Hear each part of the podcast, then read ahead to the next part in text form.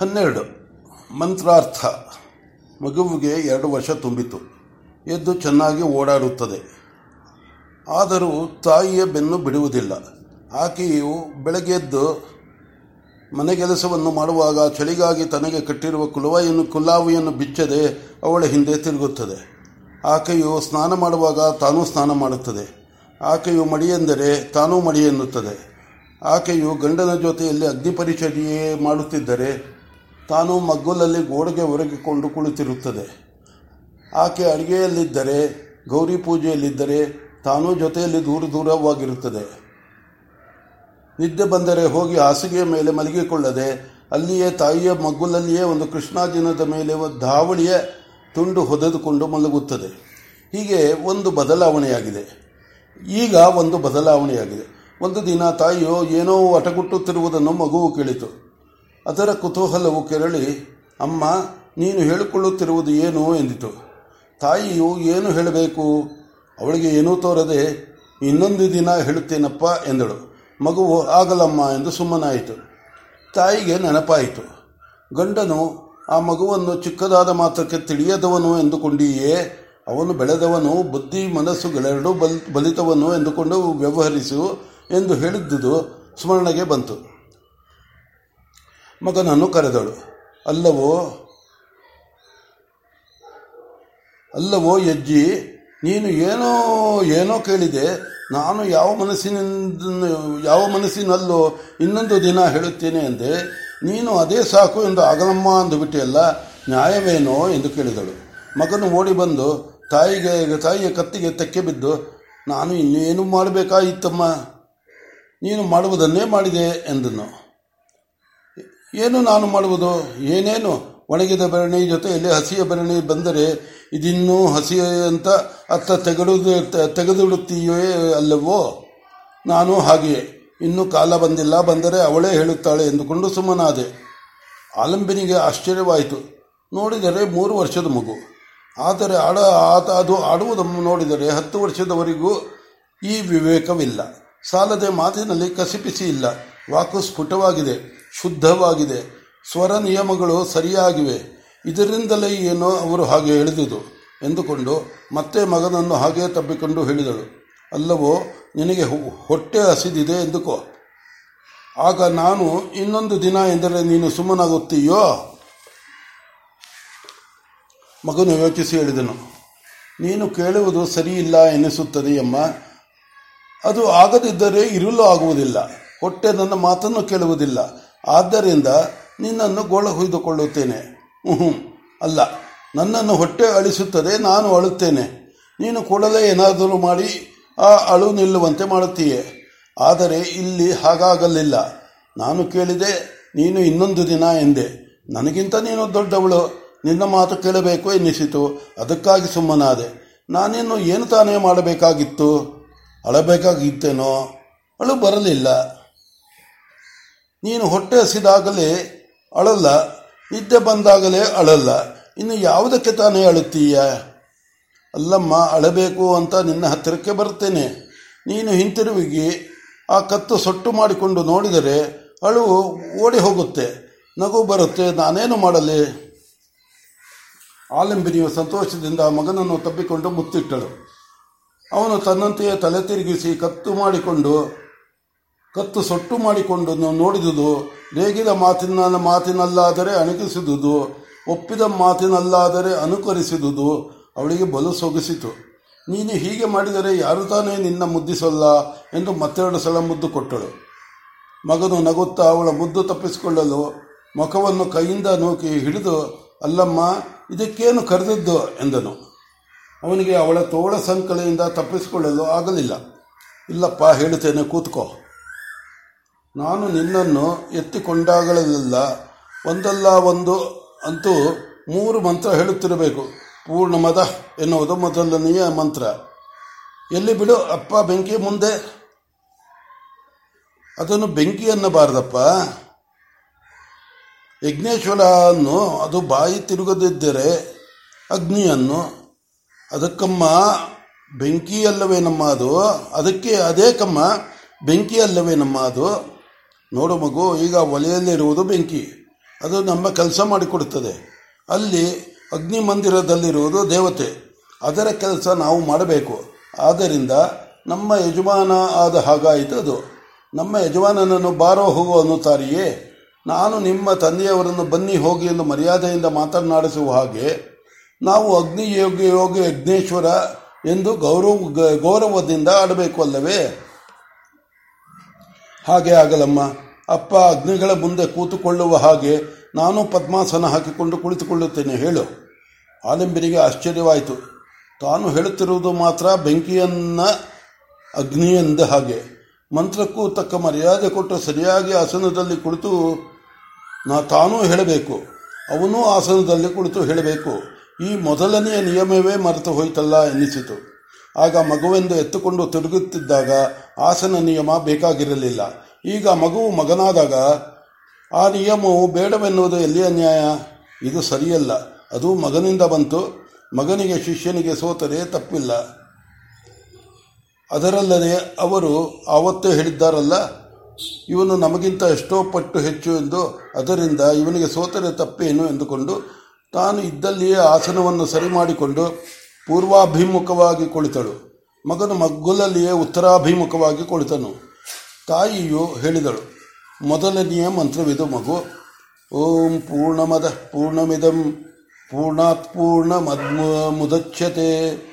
ಪೂರ್ಣಸ್ಯ ಪೂರ್ಣಮದಾಯ, ಪೂರ್ಣಮಾದಾಯ ಪೂರ್ಣಮೇವಾಶಿಷ್ಯತೆ ಪೂರ್ಣಮೇವಾವಶಿಷ್ಯತೆ. ಇದರ ಅರ್ಥವೇನಮ್ಮ ನೋಡು ಮಗು, ನಿನ್ನ ತಂದೆಯವರನ್ನು ಕೇಳಿದರೆ ಅದರ ವಿಸ್ತಾರವಾದ ಅರ್ಥವನ್ನು ಹೇಳುತ್ತಾರೆ. ನಾನು ಪುಟ್ಟದಾಗಿ ಹೇಳುತ್ತೇನೆ. ಅಂದರೆ, ನೀನು ಗಿಡಾನ ಒಳಗಿಟ್ಟುಕೊಂಡಿರೋ ಬೀಜದ ಹಾಗೆ ಪುಟ್ಟರ್ಥ ಹೇಳುತ್ತೆ. ಅಂದರೆ, ನೀನು ಗಿಡಾನ ಒಳಗಿಟ್ಟುಕೊಂಡಿರೋ ಬೀಜದಾಗೆ ಪುಟ್ಟರ್ಥ ಪುಟ್ಟರ್ಥ ಹೇಳುತ್ತೀಯೆ. ಅವರು ಅದನ್ನು ಗಿಡ್ಡ, ಗಿಡ ಮಾಡಿ ಹೇಳ್ತಾರೆ. ಸರಿ, ಹೇಳು. ನಡುವೆ ಏನೂ ಹೇಳದೆ ಹೇಳಿ, ಏನೋ ಹೇಳಿದ ಅನ್ನ, ಅನ್ನಬೇಡ. ಈ ಪೂರ್ಣವು ನಿನ್ನ ನೀನು ಮನೆಯಲ್ಲಿ ಒಬ್ಬಟ್ಟಿಗೆ ಮಾಡುವ ಪೂರ್ಣವು ಒಂದೇನಮ್ಮ ಎಲ್ಲಿಂದೆಲ್ಲಿಗೋ ಹಾರುತ್ತೀಯಪ್ಪ. ಆ ಪೂರ್ಣ ತೆಂಗಿನಕಾಯಿ ಬೆಲ್ಲ ಎರಡೂ ಬಿಟ್ಟು ಇನ್ನೇನು, ಇನ್ನೇನೂ ಬೇಕಿಲ್ಲದ ಪೂರ್ಣವಾಗಿದೆ. ಆದರೆ ಮಂತ್ರದಲ್ಲಿ ಹೇಳೋ ಪೂರ್ಣವು ಬೇರೆ. ಅದು ಇದರ ಹಾಗೆಯೇ ಇನ್ನೇನು ಬೇಕಿಲ್ಲದ ಪೂರ್ಣ. ಮಂತ್ರದ ಅರ್ಥ ಕೇಳು.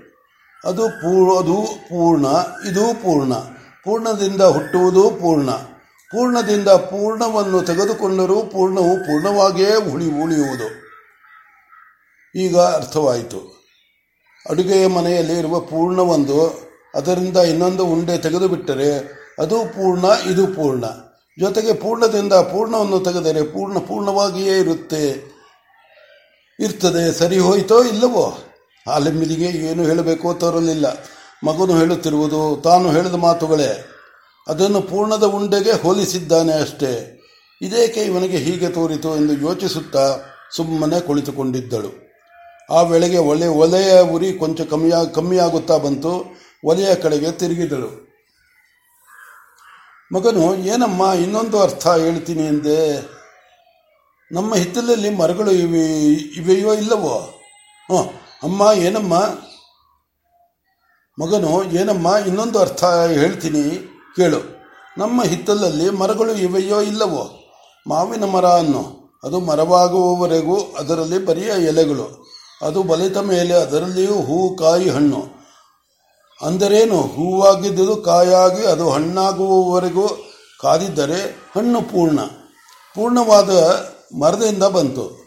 ಕುಳಿತು ಹಣ್ಣಾದ ಪೂರ್ಣವನ್ನು ಮರದಿಂದ ತೆಗೆದುಕೊಂಡರೂ ಮರವು ಪೂರ್ಣವಾಗಿಯೇ ಉಳಿಯುವುದು.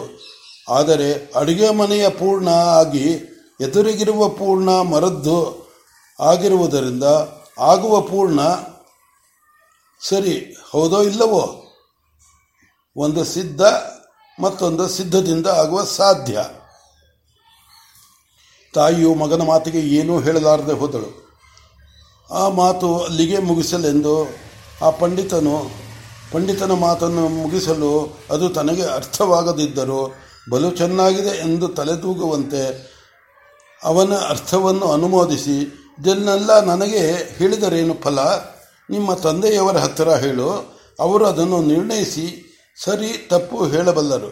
ಮುಂದಿನ, ಮುಂದಿನದನ್ನು ಕೇಳುತ್ತೀಯೋ ಬೇಡವೋ ಎಂದಳು. ಮಗನು ತನ್ನಿಂದ ತಪ್ಪಾಯಿತೆಂದು ತಿಳಿದು ನುಡಿಯುವಂತೆ ಪ್ರೌಢನಂತೆ ಹೇಳಿದನು.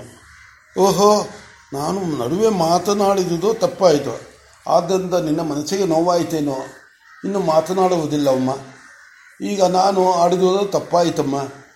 ನೀನು ನೀನು ಹೇಳು. ನಾನು ಕೇಳುತ್ತೇನೆ ಎಂದು ಕೈ ಕಟ್ಟಿಕೊಂಡು ವಿನಯ ವಿನ್ರಮವಾಗಿ ಕುಳಿತನು. ತಾಯಿ ಮಗನನ್ನು ನೋಡಿದಳು. ಅವಳ ಸಂತೋಷವು ಹಿಡಿಸಲಾರದಷ್ಟು ಆಯಿತು. ಮಗನನ್ನು ಬಾಚಿ ತಬ್ಬಿಕೊಂಡು ತೊಡೆಯ ಮೇಲೆ ಕೂರಿಸಿಕೊಂಡು ಮುಂದಿನ ಮುಂದಿನದನ್ನು ಹೇಳಿದಳು.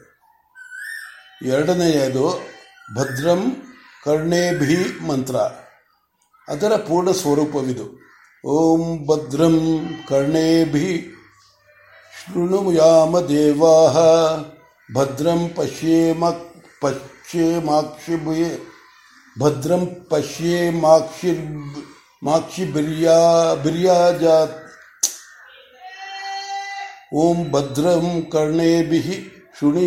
ದೇವಾ ಭದ್ರಂ ಪಶ್ಯೇಮಾಕ್ಷಿ ಅಭಿರ್ಯ ಜತ್ತಾಹ ಜತ್ರಾಹ ಸ್ಥಿರೈರಂಗೈ ಸ್ತುಷ್ಟು ವಾಂಸ ಸ್ತನೂಭಿ ವೈಷೇಮ ದೇವಹಿತಂ ಯದಾಯುಹು ಅದರರ್ಥ ಹೀಗೆ. ಎಲೈ ದೇವತೆಗಳಿರ ಕಿವಿಯಿಂದ ಶುಭವಾದುದನ್ನು ಕೇಳೋಣ, ಕಣ್ಣುಗಳಿಂದ ಶುಭವಾದುದನ್ನು ನೋಡೋಣ, ಯಜ್ಞದಲ್ಲಿರೋಣ, ಸ್ಥಿರವಾದ ಅಂಗಗಳಲ್ಲ ದೇಹಗಳುಳ್ಳವರಾಗಿ ಹೊಗಳೋಣ. ಆಯಿಸಿರುವವರೆಗೂ ದೇವಹಿತವನ್ನು ಆಚರಿಸೋಣ. ಅದೇ ಎರಡನೆಯದು. ಭದ್ರಂ ಕರ್ಣೇಬಿ ಶೃಣುಯಾಮ ದೇವಾ ಭದ್ರಂ ಪಶ್ಯೇಮಾಕ್ಷಿಭ್ಯರ್ ಬಿರ್ಯ ಜತ್ರಾ ಸ್ಥಿರೈರಂಗೈ ಸ್ತುಷ್ಟು ಮಾಂಸ ಸ್ತನೂಭಿ ವೈಷೇಮ ದೇವಹಿತಂ ಯದಾಯು ಮೂರನೆಯ ಮಂತ್ರವಿದು ಅನ್ಯತ್ ಶ್ರೇಯ ಅನ್ಯದ್ದುತೇವ ಪ್ರೇಯತೆ ಉಭೇ ನಾನಾರ್ಥೆ ಪುರುಷಂ ಸೀನಿತಾ ಸೀನಿತಃ ತಯೋ ಶ್ರೇಯ ಅದ ಆದದಾನಸ್ಯ ಸಾಧು ಭವತಿ ಹೀಯತೆ ಅರ್ಥಾದ್ಯ ಉಪ್ರೇಯೋ ವೈಣೀತೆ. ಅದರ ಅರ್ಥವಿದು. ಶ್ರೇಯಸ್ಸು ಎನ್ನುವುದೊಂದು, ಪ್ರೇಯಸ್ಸು ಅನ್ನು ಎನ್ನುವುದೊಂದು. ಎರಡಕ್ಕೂ ಗುರಿಯು ಬೇರೆ ಬೇರೆ. ಎರಡೂ ಪುರುಷನನ್ನು ಕಟ್ಟುತ್ತವೆ. ಅದರಲ್ಲಿ ಶ್ರೇಯಸ್ಸನ್ನು ಅಂಗೀಕರಿಸಿದವನಿಗೆ ಒಳ್ಳೆಯದು ಆಗುವುದು. ಯಾವನು ಪ್ರೇಯಸ್ಸನ್ನು ಪ್ರೇಯಸ್ಸನ್ನು ಹಿಡಿಯುವನೋ ಅವನೇ ಗುರಿ ತಪ್ಪಿದವನು. ಆಲಿಂಬಿನಿಯು ಮಂತ್ರಾರ್ಥದ ಕಡೆ ಮನಸ್ಸಿಟ್ಟು ಮಗನನ್ನು ನೋಡಲಿಲ್ಲ. ಅವಳಿಗೆ ಆ ದಿನ ಆ ಮಂತ್ರಗಳ ಮಂತ್ರಾರ್ಥಗಳನ್ನು ಹೇಳುತ್ತಿದ್ದರೆ, ಏನೋ ಅದರಲ್ಲಿ ಯಾವತ್ತೂ ಇಲ್ಲದ ಸೊಗಸನ್ನು ತೆರಿ ತೋರಿ ಅತ್ತ ಕಡೆಗೆ ಎಳೆದುಕೊಂಡು ಹೋಗಿ ಮನಸ್ಸು ವ್ಯಗ್ರವಾಗಿತ್ತು. ಮಗನು ತೂಕಡಿಕೆ ಬಂದ ಹಾಗೆಯೇ ಎದೆಯ ಮೇಲೆಯೇ ಒರಗಿದ್ದನು. ತಾಯಿಯು ವಾತ್ಸಲ್ಯದಿಂದ ಮಗನನ್ನು ತಬ್ಬಿಕೊಂಡು ಅವನ ತಲೆಯ ಮೇಲೆ ತನ್ನ ಕನ್ನೆಯಲ್ಲಿಟ್ಟು ಕನ್ನೆಯನ್ನಿಟ್ಟಳು ಏನೋ ಅನಿ ಅನಿರ್ವಚನೀಯ ಸುಖವಾಗಿ ಎಲ್ಲವನ್ನೂ ಮರೆಸಿತು. ತಾನೂ ಆ ಸುಖದಲ್ಲಿ ಕಣ್ಮುಚ್ಚಿದಳು.